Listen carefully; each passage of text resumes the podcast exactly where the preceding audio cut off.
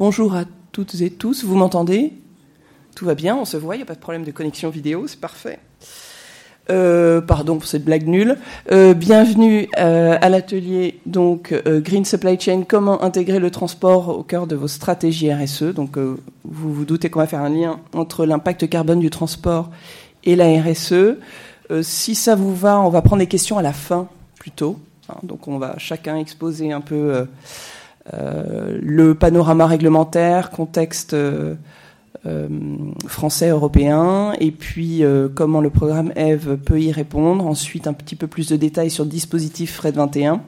Et puis, évidemment, retour euh, d'expérience des deux entreprises qui sont gentiment venues ici aujourd'hui. je laisserai chacun peut-être se présenter, hein, si ça vous va? ah, intéressant. Ah oui, il faut que je mette en... Ah, attendez. Bah, vous voyez, j'ai bien fait de commencer à l'heure, puisque. Ah oui, ça y est. Et là, hop. On va y arriver. Ok, super. Euh, donc, bah voilà, j'ai déjà dit ça, donc c'est parfait. Euh, donc, je passe la parole de ce pas à Monsieur Lupo Glazov de l'ADEME qui euh, va vous présenter le panorama réglementaire. Bonjour, à, bonjour à, toutes et à tous. Donc euh, Pierre Lupoglazov, euh, je suis euh, chef de projet du programme C2E EVE et je travaille à l'ADEME. L'ADEME est l'agence gouvernementale française en charge de la transition écologique. C'est même un peu plus que ça maintenant, puisque le ministère de la Transition écologique est, c'est scindé en trois. Euh, donc nous avons un enjeu de euh, transition énergétique, donc avec un ministère dédié, comme vous le savez, euh, un enjeu de transition écologique et cohésion des territoires, puisque la transition écologique doit se déployer véritablement sur le terrain et dans les territoires. Et nous avons rattaché euh, également euh, le euh, ministère des Transports, qui historiquement et, enfin depuis quelques années maintenant, dépend du ministère de la Transition écologique et de, la, et de, la, cohésion des territoires. Voilà, donc c'est un peu compliqué. sachez simplement que l'ADEME, c'est l'agence qui adresse pour le compte de ces différents ministères les problématiques de transition écologique. Voilà, dans toutes ces dimensions. Et euh, donc euh, l'ADEME est porteur euh, principal d'un programme C2E qui s'appelle EVE pour engagement volontaire pour l'environnement du transport. voilà, transport essentiellement routier. Alors, comment ça marche ce truc? Voilà.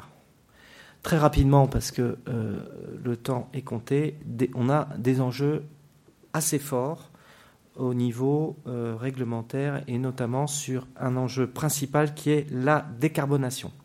déjà au niveau français, on a euh, un décret euh, qui fixe les règles de bilan GES des entreprises pour inciter les acteurs économiques à mener des actions et réduire, absolument réduire leur empreinte carbone et euh, également euh, travailler justement à cet enjeu phénoménal pour le monde entier qui est euh, l'adaptation au changement climatique. donc on a plusieurs innovations qui vont arriver en janvier 2023. Une, c'est un peu technique, mais l'entreprise, elle doit considérer dans son périmètre de réduction le, le, champ numéro 3. Pour l'instant, elle a intégré scope 1, scope 2 elle doit intégrer le scope 3, ce qui signifie qu'elle doit intégrer toute la problématique euh, carbone qui va la concerner.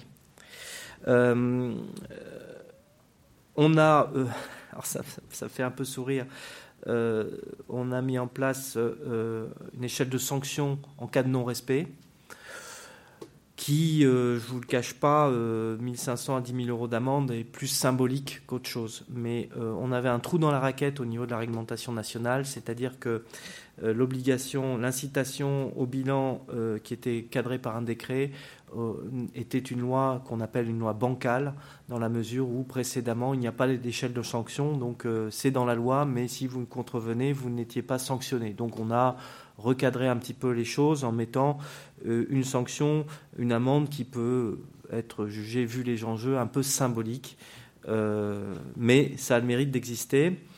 Euh, c'est vrai que ces décrets concernent les entreprises de plus de 500 salariés qui sont tenus par la loi de faire ces bilans.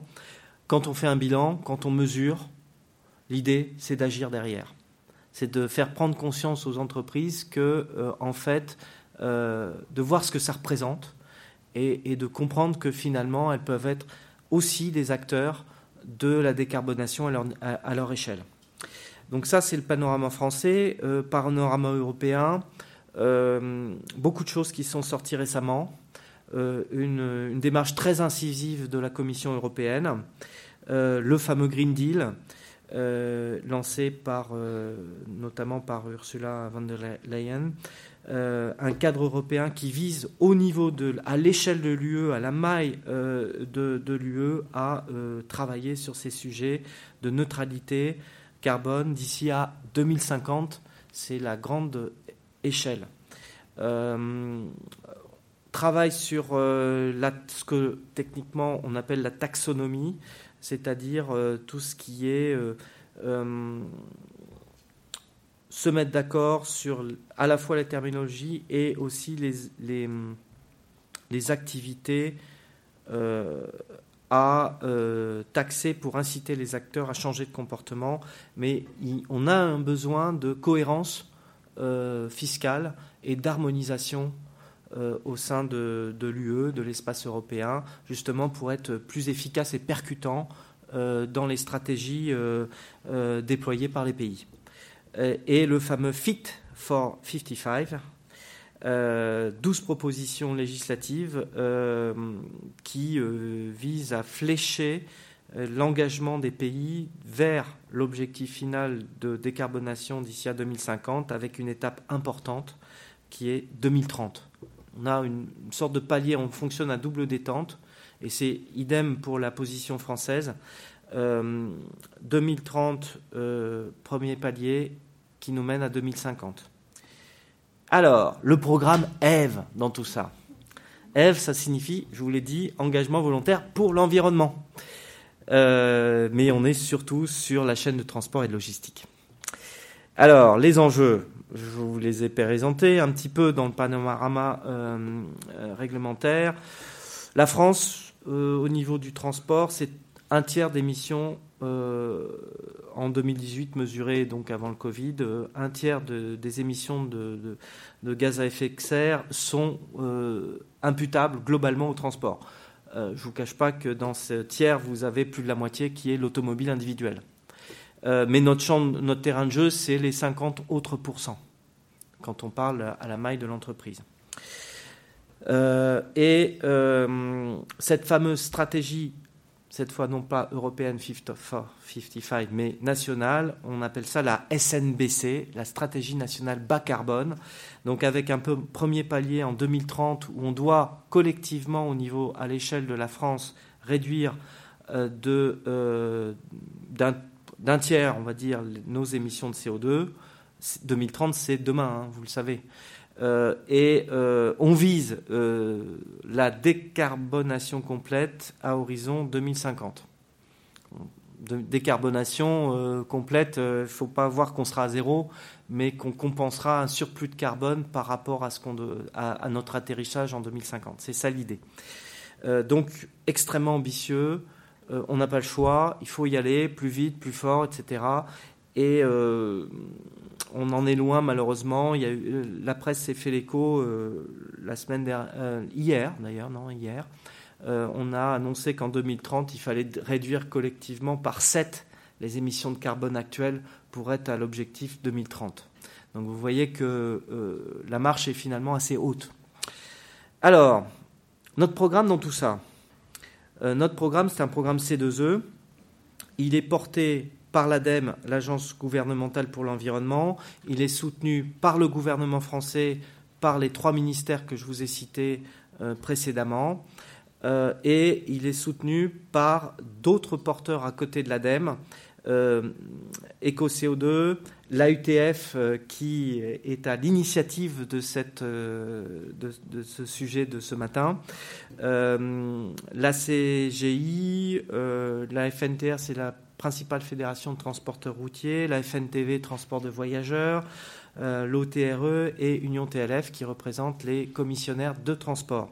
Donc tous ces acteurs sont mobilisés dans le cadre du programme EVE et nous sommes financés par les dispositifs d'économie d'énergie, les C2E, et nous avons différents financeurs qui sont obligés, c'est le terme juridique, de financer nos programmes euh, et vous voyez essentiellement des distributeurs pétroliers qui, sont, euh, qui nous financent.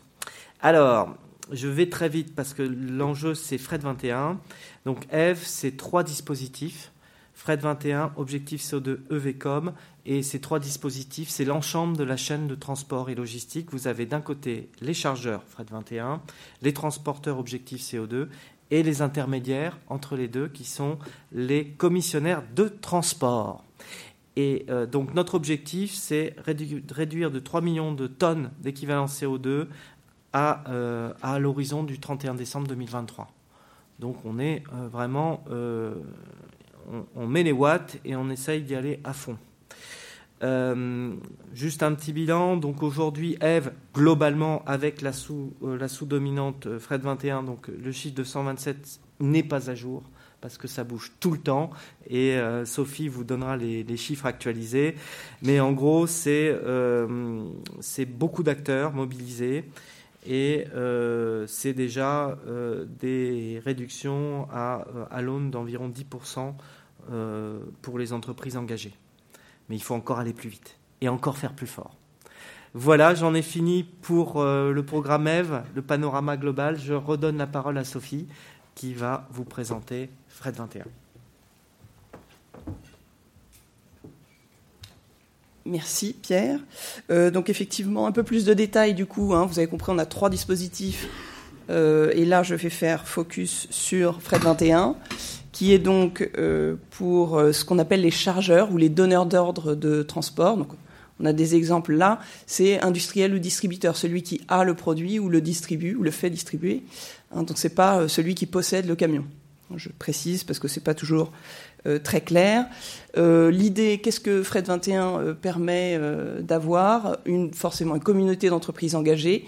Donc effectivement, comme disait Pierre, on était à 127 il y a un an. Aujourd'hui, on a 245 entreprises engagées dans le dispositif Fred 21. Tout secteur confondu, toute taille d'entreprise confondue. Donc ça favorise les échanges de bonnes pratiques. Si je transporte du ciment, du chocolat ou des meubles, j'ai pas les mêmes problématiques, mais malgré tout, hein, ça peut permettre des échanges d'idées intéressantes.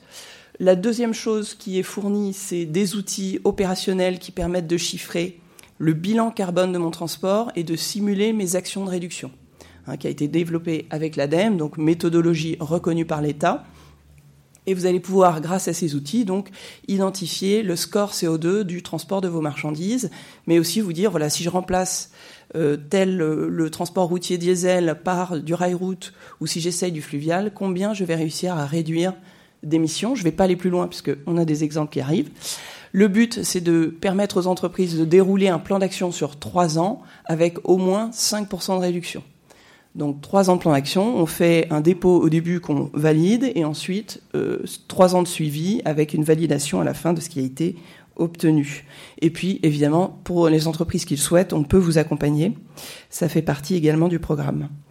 Euh, je vais rapidement passer du coup sur les quatre axes qu'on vous propose. Euh, mais l'idée dans les étapes, c'est euh, d'abord de faire un premier diagnostic. Qu'est-ce que je fais aujourd'hui? Est-ce que j'ai un bilan carbone? Est-ce que j'en ai pas? L'un ou l'autre n'est pas bloquant, hein, bien sûr, puisqu'on est là pour vous aider. De savoir sur quoi je vais travailler, quel flux, amont, aval, quel type de marchandises. on nous demande de travailler au moins sur les flux aval France. C'est le minima sur lequel on s'engage, c'est normal, financé par la France, donc au moins faire un travail sur le territoire français. Et puis ensuite, évidemment, l'idée c'est de s'engager volontairement en signant un accord d'engagement qu'on va chiffrer. On est bien sur des actions chiffrées. Et puis de suivre la progression des actions. Dans ces étapes, on a euh, des étapes administratives, notamment l'attestation de sensibilisation que mon, cher collègue Thibault vous a distribué. Donc, euh, si Fred 21 vous intéresse et que vous souhaitez euh, échanger plus longtemps après, n'hésitez pas à la remplir, ça nous permettra de caler un rendez-vous ensuite avec vous. Les axes. Donc, pour structurer mon plan d'action, la plupart des entreprises ont déjà des actions de réduction, et heureusement, hein, il ne faut pas nous attendre pour le faire, puisque Pierre l'a rappelé, c'est nécessaire d'agir. Euh, l'idée, c'est qu'on va essayer d'aider à structurer un petit peu ce plan d'action et pousser l'ambition. Donc taux de chargement, bien sûr, ça je le fais de toute façon en amélioration continue, ça m'évite des coûts, enfin ça me réduit les coûts. Donc normalement, si je veux survivre, j'essaye d'optimiser mes coûts, donc je travaille le taux de chargement et je vais travailler aussi l'optimisation de mes tournées, la réduction des distances parcourues. Euh, ensuite, on a un axe qu'on appelle moyen de transport, il va s'agir notamment de report modal, fluvial, ferré, vélo cargo, euh, même on a euh, Monoprix qui fait livraison avec des j'ai pris cet exemple alors que je connais plus le mot. C'est pas un chariot, mais vous avez compris. Bref, et ensuite achat responsable où on va créer le lien entre Fred 21 et objectif CO2. Je suis donneur d'ordre, je m'engage, je préviens mes transporteurs que je m'engage. Il peut faire la même chose dans un dispositif parallèle. Et justement, donc voilà les actions qui sont le plus souvent choisies par les entreprises.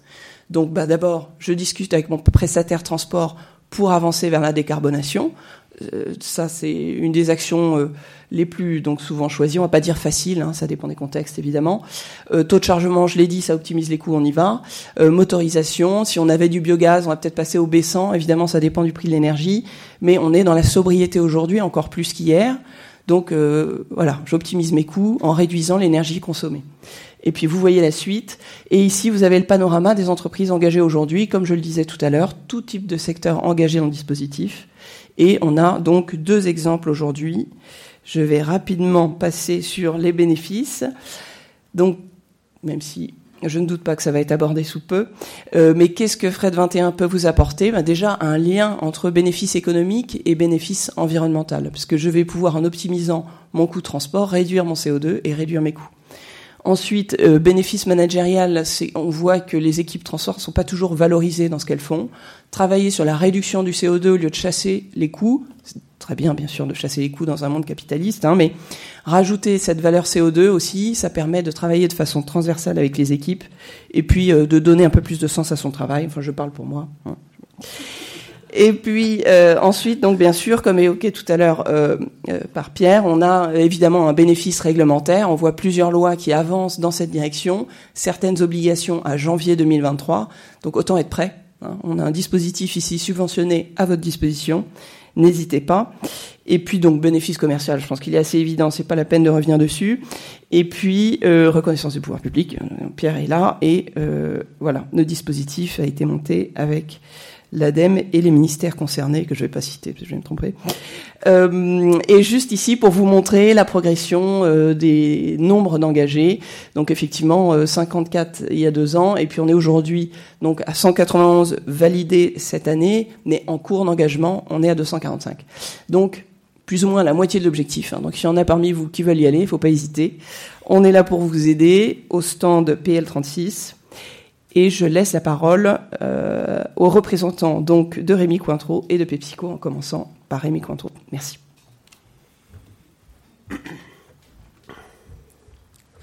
Donc bonjour à tous, je suis Gabriel Péadvildon, je suis chef de projet supply chain avec euh, pour principale mission toutes les actions euh, qui concernent la réduction du CO2. Euh, je vais commencer par une petite présentation de Rémi Cointreau, ensuite euh, un petit point sur les actions RSE au global du groupe, et après je vais vous expliquer euh, comment avec Fred 21 on a déployé tout notre plan d'action sur la réduction de CO2 côté supply chain. Alors Rémi Cointreau, c'est une entreprise française hein, qui est née de la fusion de deux entreprises historiques qui étaient Cointreau et Rémi Martin. Donc ça reste une entreprise familiale, mais cotée en bourse euh, à Paris.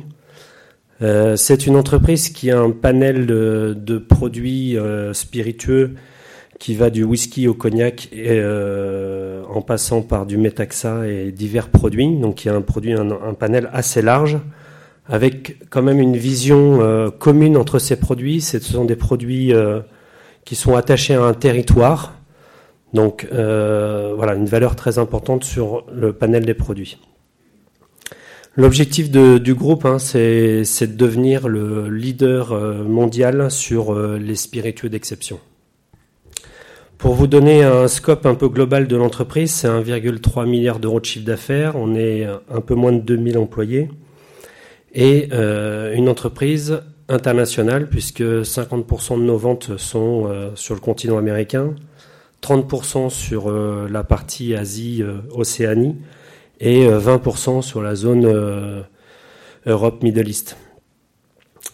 Voilà pour vous donner un peu le scope rapide, très rapide côté Rémi Cointreau. Euh, un petit focus sur l'action RSE, bien sûr. Donc, c'est, on a la chance chez Rémi Cointreau, c'est quelque chose qui est engagé depuis de très nombreuses années au sein de l'entreprise. C'est aussi l'avantage d'avoir une entreprise familiale avec euh, des valeurs qui sont fortes. Donc, les valeurs chez Rémi Cointreau sont divisées en, trois items qui sont euh, le terroir, les hommes et le temps. Donc sur chacun des, valeurs, en fait, on a décliné euh, euh, les objectifs RSE. Donc je ne vais pas rentrer dans le détail, je vais juste parler essentiellement des, derniers puisque ça concerne plus la supply. Donc c'est euh, le temps. Donc nous on est engagé sur les trois items qui sont qui sont au bout, à savoir que 100% des emballages euh, et des bouteilles seront éco-conçues euh, d'ici 2025. Donc c'est du travail qui est en cours en ce moment, bien sûr. 100% euh, des sites seront en énergie renouvelable et le gros gros des sujets qui nous concernent, c'est 50% de réduction d'émissions de CO2 à l'horizon 2030. Donc c'est maintenant et bien sûr le net zéro en 2050. De façon générale, Rémi Cointreau, pour le moment, on sait que les actions sont en cours.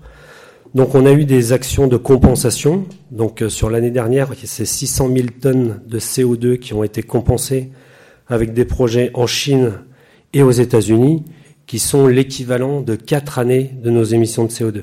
Donc on sait que c'est pas la target finale et qu'il faut qu'on tende tous vers le net zéro. Mais voilà, on a déjà mené des actions pour euh, atteindre au moins la neutralité carbone et nous sommes la première maison de spiritueux à avoir atteint cet objectif.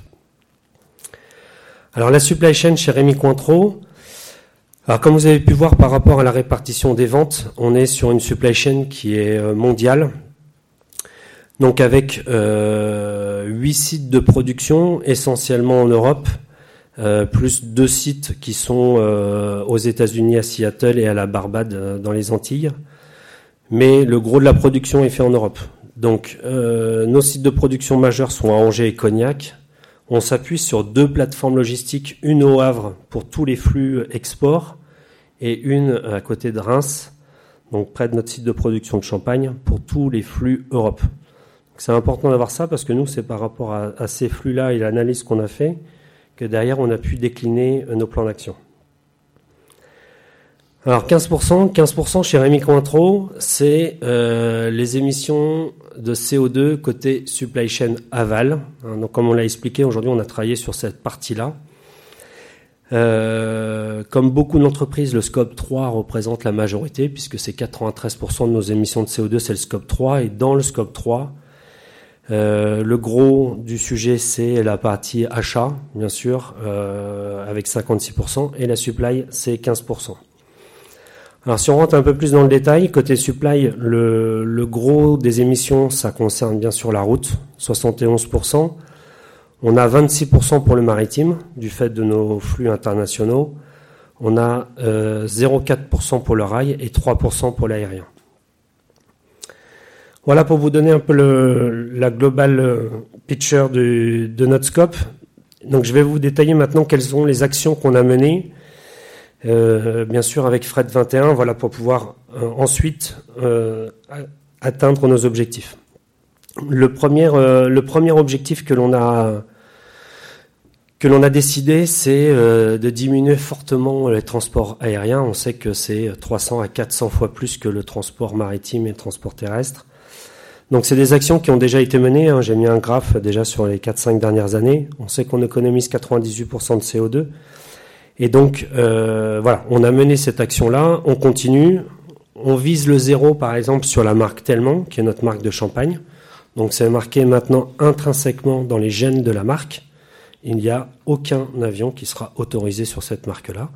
Donc, il y a encore quelques exceptions. On est tous, euh, voilà, aujourd'hui en train d'apprendre aussi un peu à vivre avec ces nouvelles contraintes. Mais voilà, certaines marques, déjà au sein de notre groupe, ont décidé de s'engager plus fortement que d'autres. Euh, un sujet important aussi, c'est la partie euh, développement euh, du transport par rail. Donc là, on a des actions internationales, on a des actions en Chine, notamment depuis nos dépôts pour livrer nos clients en conteneurs. On a aux États-Unis aussi un certain nombre de flux que l'on maintenant on peut faire en train et des grosses actions qu'on est en train de, de mettre en œuvre côté Europe sur le report multimodal. Une autre action, c'est, euh, on en a parlé, on en parle assez souvent, mais là on est, on est lancé dans l'action depuis cette année, c'est euh, de passer du diesel au euh, biocarburant. Donc pour l'instant, nous on est axé sur du B100, on a de l'ED95 et on travaille aussi sur du XTL. Alors c'est un sujet qui est engageant avec les transporteurs, puisque c'est nous on n'a pas de camion en propre. Donc l'idée c'est d'embarquer nos, nos, transporteurs actuels et puis aussi bah, dans les consultations d'être attentif à ça et de négocier pour que les flux euh, prennent en compte cette, euh, cette donnée-là. Euh, un autre point sur lequel on est engagé, c'est le déploiement du transport euh, à voile, donc des cargo voiles. Donc on a signé pour le moment un contrat avec Neoline, donc qui est une nouvelle compagnie maritime qui va mettre en place un flux entre Saint-Nazaire et Baltimore pour les États-Unis. Comme vous avez pu voir, ça représente beaucoup de volume pour nous. Donc on espère qu'on devrait démarrer en 2024. On a rejoint aussi la coalition Vélic qui euh, est engagée aussi avec la UTF euh, pour euh, trouver des solutions encore plus volumineuses parce que là sur ce flux néoline, c'est on est contraint en termes de volume. Donc voilà, on est engagé pour décarboner toute cette partie flux maritime. Un sujet euh, d'exemple de report multimodal qu'on est en train de mettre en œuvre, ce qu'on appelle chez nous le projet Greenwin. Donc c'est actuellement pour nos cognacs qui sont euh, destinés à l'export. Euh, le flux actuel aujourd'hui, on fait du camion, on va au Havre sur notre plateforme logistique. Ce qu'on a fait, c'est que maintenant, on utilise la ligne ferroviaire entre Bordeaux et Valenton-Le Havre donc on utilise des camions, on charge nos conteneurs sur le site de Cognac. Depuis Cognac, on va à Bordeaux avec euh, des transports soit en B100, soit en ED95. On charge sur un train et ensuite euh, le Havre pour faire du flux maritime. On a un autre projet qui est euh, en cours qui s'appelle le projet Tetris, qui est un projet de refonte assez globale de nos palettisations de produits. C'est-à-dire qu'à date, on était plutôt sur des palettes standards 1200 euh, par 1000, euh, qu'on appelle les palettes VMF, plus des palettes de, nos fournisseurs de verriers. Et on est en train de changer les plans de pales pour que on puisse demain euh, charger non pas 21 palettes dans nos conteneurs, mais 24 palettes. Donc on est sur des dimensions qui sont un peu orthodoxes, hein, qui sont 1140 par 980. Mais ça va nous permettre de pouvoir passer d'une palette à une slip sheet et de charger plus nos conteneurs. Donc il y a différentes actions qui sont menées. Voilà, avec des réductions euh, entre 10 et 30% aujourd'hui sur nos émissions de CO2. Donc bien sûr, moins de bois puisqu'on passe en slip sheet, moins d'espace qui est perdu et on, embarque plus de produits. Alors en synthèse, côté Fred 21, donc j'ai repris les quatre axes de Fred 21 pour essayer de vous faire un peu la synthèse sur ce sujet-là. Donc le premier qui est le taux de chargement. Donc nous, c'est notre projet Tetris, c'est celui que je viens de vous expliquer nos objectifs sur ce projet-là, sachant que euh, la partie conteneur représente à peu près 60% de notre business, euh, ça va nous permettre, sur l'ensemble de notre scope euh, supply, d'économiser 8,2% d'émissions de CO2. On a aussi changé notre entrepôt de, au Havre. on s'est rapproché du port, donc on fait moins de kilomètres, vu le nombre de conteneurs qu'on fait, c'est important. le troisième item qui est le moyen de transport, donc là on l'a décliné. On est passé en biocarburant, donc ça c'est un point fort, c'est moins 11,8%. On a le contrat avec Neoline qui est à moins 5,2 et on n'a pas encore quantifié parce que ça risque d'être un peu plus tard sur la partie de la coalition Vélic. La réduction de nos transports aériens, hein, vous vous souvenez, on avait quand même une forte proportion. Là, c'est moins 5,5%. Et on travaille aussi avec notre prestataire sur euh, Le Havre pour euh, déployer des tractions électriques euh, depuis notre entrepôt jusqu'au port, puisqu'on a 7 km. Donc c'est une distance qui peut correspondre à, à ce sujet-là. Et enfin, c'est d'intégrer les transporteurs à la démarche, voilà, qui nous permet de gagner moins 0,6%. Donc tout ça, ça nous permet d'avoir euh, une réduction sur l'ensemble de nos émissions de 32%, sachant que c'est ce que je vous ai expliqué au début, l'objectif c'est 50% par bouteille. Donc on a, encore, on a encore du chemin à faire, mais voilà, on voit déjà une bonne trajectoire euh, qu'on va atteindre, euh, je l'espère, si tout se passe bien, dans les trois ans. Mais les moins 50%, c'est en 2030, donc voilà, il reste plus beaucoup d'années après ce, plan d'action-là pour arriver au moins 50%. Donc pour arriver à ce moins 50%, on travaille sur d'autres projets, bien sûr. On a des nouveaux flux euh, de transport euh, maritime à la voile. On va continuer sur le ferroviaire, on va en trouver d'autres. On regarde le fluvial aussi. Euh, on regarde les solutions avec nos transporteurs pour avoir des camions plus efficients. On va essayer aussi peut-être de regarder la localisation de nos, de nos dépôts, que ce soit en France ou à l'international, en Chine ou aux US. Voilà, on regarde ça.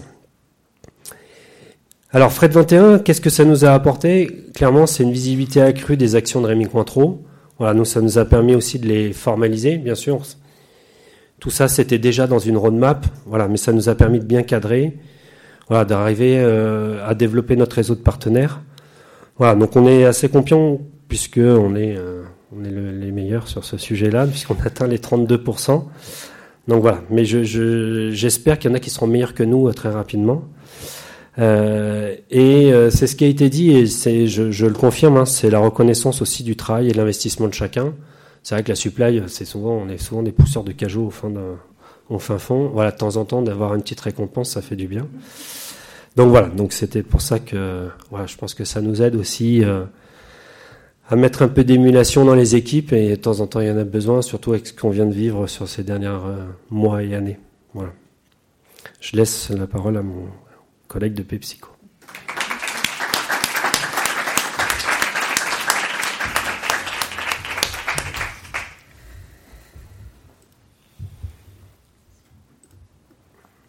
Bonjour à tous et à toutes. Euh, donc, je me présente peut-être pour commencer. Joachim Michel, j'ai en charge la transformation de la supply chain chez PepsiCo France. Euh, et auparavant, j'étais en charge de toutes les opérations logistique et transport chez PepsiCo France toujours. Euh, donc, je suis à, peu près le même canevas, c'est-à-dire qu'on va d'abord faire une petite présentation du, groupe et, du plan d'action RSE dans sa globalité. Puis après, on fera un focus effectivement sur ce qu'on a fait sur l'activité transport donc c'est plutôt un bilan pour nous d'étape, puisqu'on avait pris un engagement en 2019 et qu'on arrive au bout du cycle de trois ans. Donc euh, le temps est venu pour nous de faire le bilan et c'est ce qu'on va vous présenter aujourd'hui.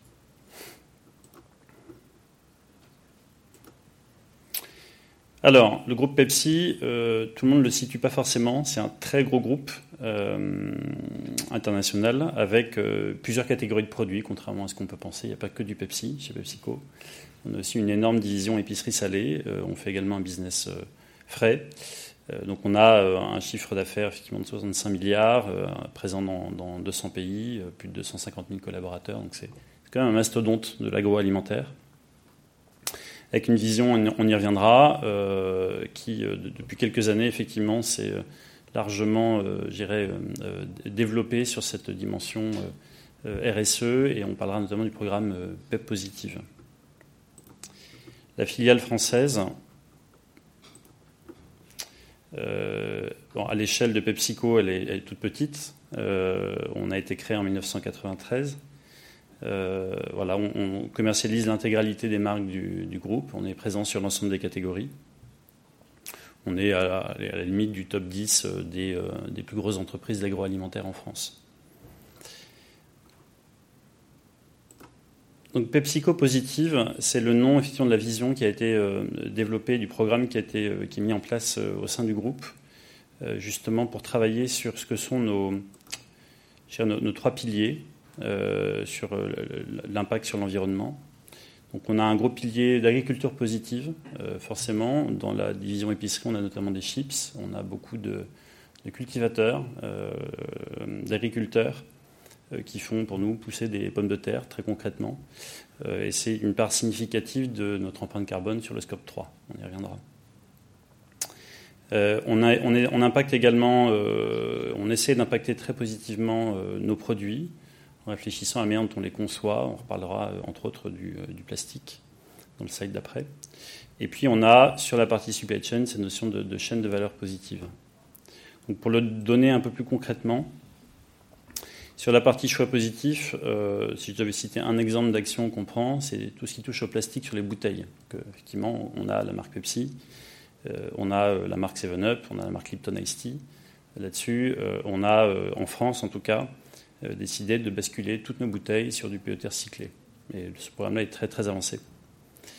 on a, sur la partie agricole, j'en ai parlé, développé depuis quelques années maintenant des filières d'approvisionnement avec des agriculteurs qui s'inscrivent dans la démarche d'agriculture régénérative. Et puis sur la chaîne de valeur, c'est là qu'on va faire un petit, euh, focus après. Euh, on a des objectifs extrêmement ambitieux de réduire nos émissions de GES, de gaz à effet de serre, à l'horizon 2030 de 40% par rapport à une base 2015, sachant qu'on est un groupe qui fait plutôt de la croissance. Donc quand on dit 40% en masse, en réalité, sur la notion d'intensité carbone, l'effort à produire est encore plus important. Euh, et l'ambition du groupe, effectivement, c'est, euh, on a vu tout à l'heure chez Rémi Cointreau, euh, d'atteindre le net zéro émission d'ici 2040. Alors tout ça, on le fait dans un cadre, et on essaie de le faire dans un cadre avec un accompagnement scientifique. Donc on a, on a adhéré à l'initiative Science Based Targets en 2015. Pour nous, c'est une caution de la, solidité, je dirais, du professionnalisme de nos engagements, mais également un accompagnement pour être certain que ce qu'on définit et ce qu'on projette, un peu comme on le fait avec l'ADEME euh, local au niveau France, euh, est euh, sérieux sur le plan méthodologique. Quand vous regardez un petit peu ce, camembert, vous constatez, comme pour Rémi Cointreau, qu'effectivement on a un scope 3 des émissions, donc finalement ce qui est lié aussi à, nos fournisseurs, que ce soit des fournisseurs de pommes de terre ou des fournisseurs de transport, puisqu'on est chargeur et comme Rémi Cointreau, on n'a pas de, de camion en propre. Le scope 3, finalement, euh, est une part euh, très dominante de nos émissions, à 93%. Et pour revenir sur ce qu'on évoquait avant, l'agriculture euh, est une composante essentielle de ça. Le transport là-dedans, dont on va parler maintenant, c'est à peu près 20%, un peu plus de 20% des émissions du groupe.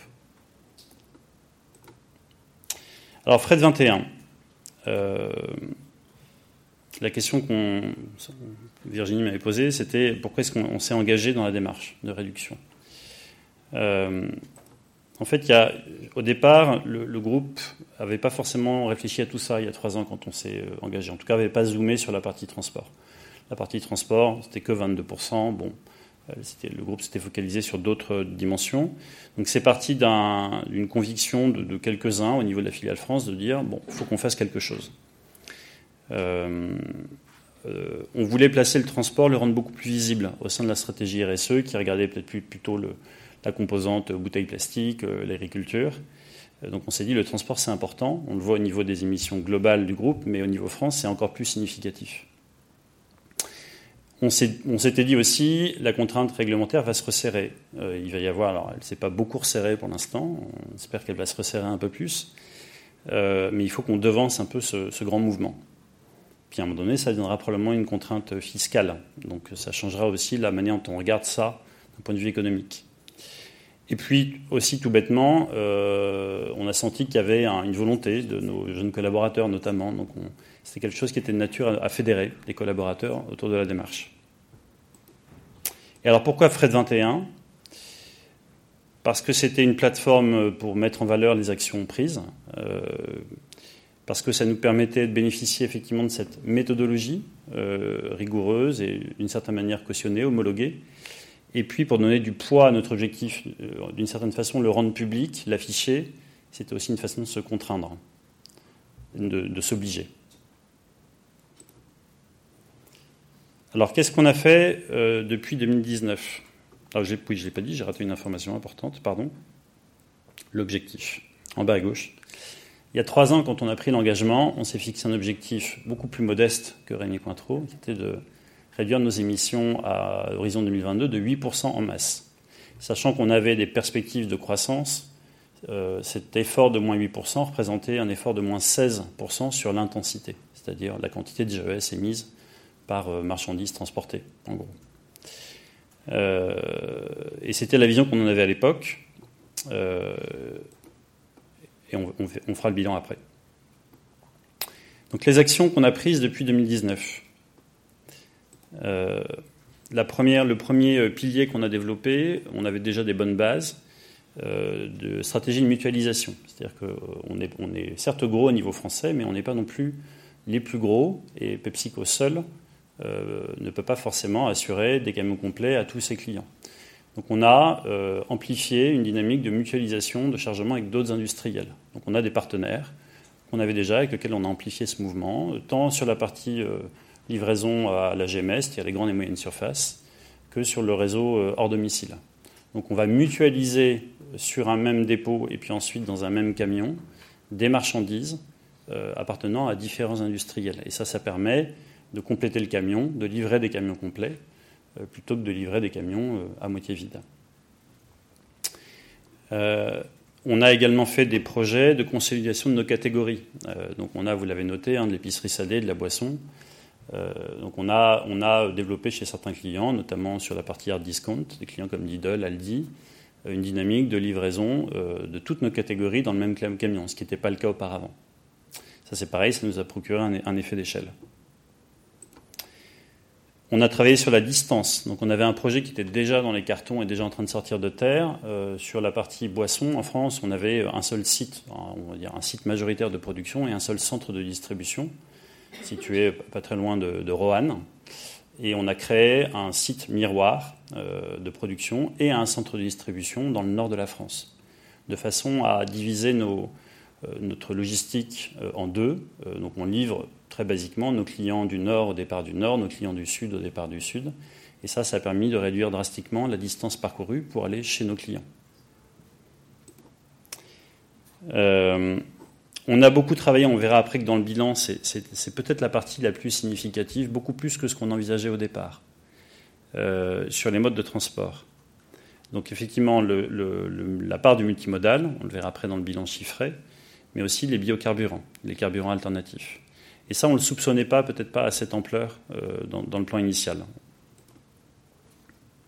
Et, cette question-là est indissociable de la suivante, qui est le choix des prestataires. Donc on a parlé effectivement d'objectifs CO2, travailler avec des transporteurs labellisés, mais au-delà du label, parce que certains ne le sont pas encore, le seront sûrement, euh, au-delà du label, ce qui importe, c'est de travailler avec des, euh, des, transporteurs qui vous suivent dans la démarche. Euh, qui comprennent ce que vous essayez de faire, qui viennent avec des propositions, alors qu'ils sont prêts aussi à vous suivre et à vous écouter sur euh, euh, bah, le partage d'expériences que vous pouvez leur donner sur ce que vous faites avec des, concurrents. Alors, en quelques chiffres. Hein.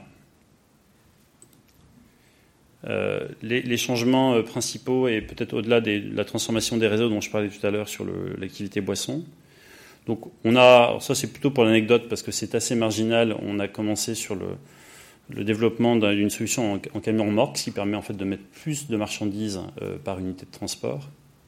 vous savez ce que c'est qu'un camion remorque, hein, c'est un premier camion avec une petite remorque accrochée. Donc ça permet d'augmenter la quantité de palettes transportées.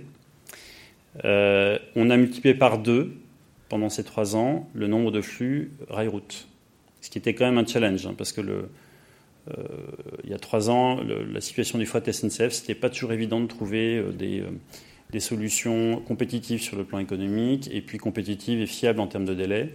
Malgré tout, on a trouvé des solutions pour, pour multiplier par deux ce nombre de flux. On a amplifié et multiplié par trois le nombre de flux en biocarburant, principalement en utilisant le, XTL et le B100, comme Rémi Cointreau l'a dit là, on pourrait aussi peut-être en parler, mais il y, a, un petit impact économique à faire ça. Hein. C'est euh, pour le coup des, choix qui sont forts. Euh, ces carburants coûtent un petit peu plus cher. Ils sont indexés globalement sur le prix du diesel, euh, mais un, petit peu plus cher. Donc en moyenne, le rail route, l'XTL, le, le, B100 vont nous coûter entre 5 et 10% plus cher que le, diesel. Donc c'est quand même des choix engageants et qu'on a, compensé par ailleurs avec d'autres actions de, de recherche d'économie. Au total, quand on fait le bilan, à date, on a 40% de nos flux. Alors, ils ne sont pas tous à 100% décarbonés, ou partiellement décarbonés du moins, mais qui sont concernés par une action de décarbonation. Ça veut dire quoi? Peut-être qu'on a encore une partie pour une ligne de transport donnée, on a peut-être une partie des chargements qui partent en, baissant ou euh, en rail route, et puis on, en a encore une petite partie ou une partie significative qui va partir sur un transport plus classique. On doit parfois aussi euh, gérer le, conflit entre la décarbonation et puis des impératifs de délai, par exemple sur le rail route. Le rail route prend plus de temps. et on a à ce stade effectivement 40% de nos chargements qui sont réalisés avec des transporteurs engagés dans la démarche. Et la, bonne surprise qu'on, enfin bonne surprise, elle ne date pas d'aujourd'hui, mais en tout cas, euh, ce qu'on a réussi à, faire euh, sur euh, cette échelle de trois ans, on est allé bien au-delà de l'engagement initial. Donc on avait visé 8%, on atterrit plutôt à 15% de réduction en masse de nos émissions. Donc on devait être autour de à peu près 44 000 tonnes de CO2 sur le périmètre qu'on considère. On a réussi à le ramener en dessous de la barre des 40 000. Euh, et ça s'est fait par euh, un gros travail sur l'intensité dont je parlais tout à l'heure. C'est que la quantité de GES émise par euh, marchandises transportées a réduit de plus de 20%. Donc on a fait de la croissance pendant cette période de temps, et en dépit de cette croissance, on a réussi à réduire nos, émissions en masse. il me semble important de partager un petit retour d'expérience pour ceux qui ne se sont peut-être pas encore lancés dans la démarche ou songent à le faire. Euh, les facteurs clés de succès d'une démarche comme ça, de notre point de vue, encore une fois, avec euh, une petite expérience modeste, euh, c'est l'investissement sur les compétences. vraiment, le détonateur qui a fait qu'on a dépassé les objectifs, ça a été le fait de créer, en, l'occurrence, on a créé un poste. C'est pareil, l'entreprise nous a accompagnés là-dessus, a consenti un investissement sur un poste dédié, mais derrière la notion de poste dédié, aussi une question de montée en compétences. Donc on a une personne aujourd'hui euh, qui est dédiée à cette activité de décarbonation du transport. Elle joue un rôle extrêmement important parce qu'elle bon voilà, ça lui permet de bien identifier les solutions, mais elle a aussi une action de formation en interne, mais parfois c'est assez surprenant même vis-à-vis de nos transporteurs, qui ne sont pas toujours très au courant des sujets. Euh, le deuxième point extrêmement clé quand on veut faire ça, j'invente rien, hein, on améliore que ce qu'on mesure, mais il faut pouvoir mesurer. Et c'est pas tant l'outil de calcul, et l'ADEME accompagne là-dessus, euh, Fraise 21 nous accompagne là-dessus pour nous fournir un outil de calcul. Il ne faut pas négliger l'accès à la donnée. Euh, pour certaines entreprises, ça peut être compliqué de savoir finalement quels sont les flux. Quels sont les flux et comment on les fait Quelle est la distance parcourue Quelle est la charge utile dans, ces camions Donc il y a des infos qui peuvent paraître assez basiques, mais le traitement de la donnée a été souvent un challenge important. il est extrêmement euh, crucial d'aligner les objectifs individuels et collectifs. Euh, donc aussi euh, cross-département, typiquement le département achat, transport et, le département supply chain doivent s'accorder sur l'objectif de décarbonation dans le cadre d'un appel d'offres transport, pour être très concret. et d'engager, on l'a dit, nos partenaires de transport dans la démarche. Nous, on en a une soixantaine, ça fait beaucoup de transporteurs à engager dont le niveau de maturité sur ces questions-là est parfois plus ou moins euh, avancé. Alors, on, m'a fait signe qu'il fallait que je termine vite. Donc, le premier l'objectif, je l'ai dit, est dépassé. Hein, c'est moins 15 par rapport à ces moins 8. Et maintenant, quid de la suite? Donc, on l'a dit tout à l'heure, on a une ambition à 2030 qui est de réduire de moins 40% en masse par rapport à 2015 compte tenu de la croissance que le groupe fait en France, ça représente quasiment un effort sur l'intensité de 80%. Donc pour être tout à fait honnête avec vous, on n'a pas encore le plan d'action pour le faire. Euh, on sait qu'on va continuer à amplifier les différents leviers dont on a parlé, c'est-à-dire euh, notamment les carburants alternatifs. On a encore un peu de mal à voir quelle est la limite à ce plan d'action-là. Est-ce qu'il n'y aura pas à un moment donné un problème de disponibilité des biocarburants sur le marché? Euh, Donc on, sait aussi qu'on n'y arrivera pas sans de technologie de rupture. Et cette technologie de rupture, on ne peut pas dire qu'on l'ait tout à fait identifiée. On parle beaucoup effectivement d'hydrogène, euh, mais qui est loin d'être aujourd'hui euh, prête à être mise sur le marché comme solution. Donc là, on a un gros point d'interrogation. Donc, par l'efficacité, les leviers 1, 2, 3, 4 qu'on a vus, donc le levier 1 et 2, la distance et la, densité, oui, on va continuer à travailler, on va aller chercher quelques pourcentages de réduction. Les biocarburants vont nous aider également, mais on, sait aujourd'hui qu'il y a un gros palier à franchir qui ne se fera qu'avec une technologie de rupture. Voilà. Merci beaucoup. Fini. Merci. Euh, comme vous pouvez le constater, on est un peu hors limite. Donc, euh, pour les questions-réponses, je vous propose de venir sur le stand. Je suis désolé, on a parlé un petit peu trop longtemps au début. Euh, donc voilà, PL36 pour toute question. Et sinon, vous nous appelez, on vous répondra. Merci encore à Rémi Cointreau et Pepsico d'être venus témoigner. Merci beaucoup Pierre-Luc Poglazov aussi d'être présent et d'être venu aujourd'hui. Et merci à tous pour votre attention. Bon salon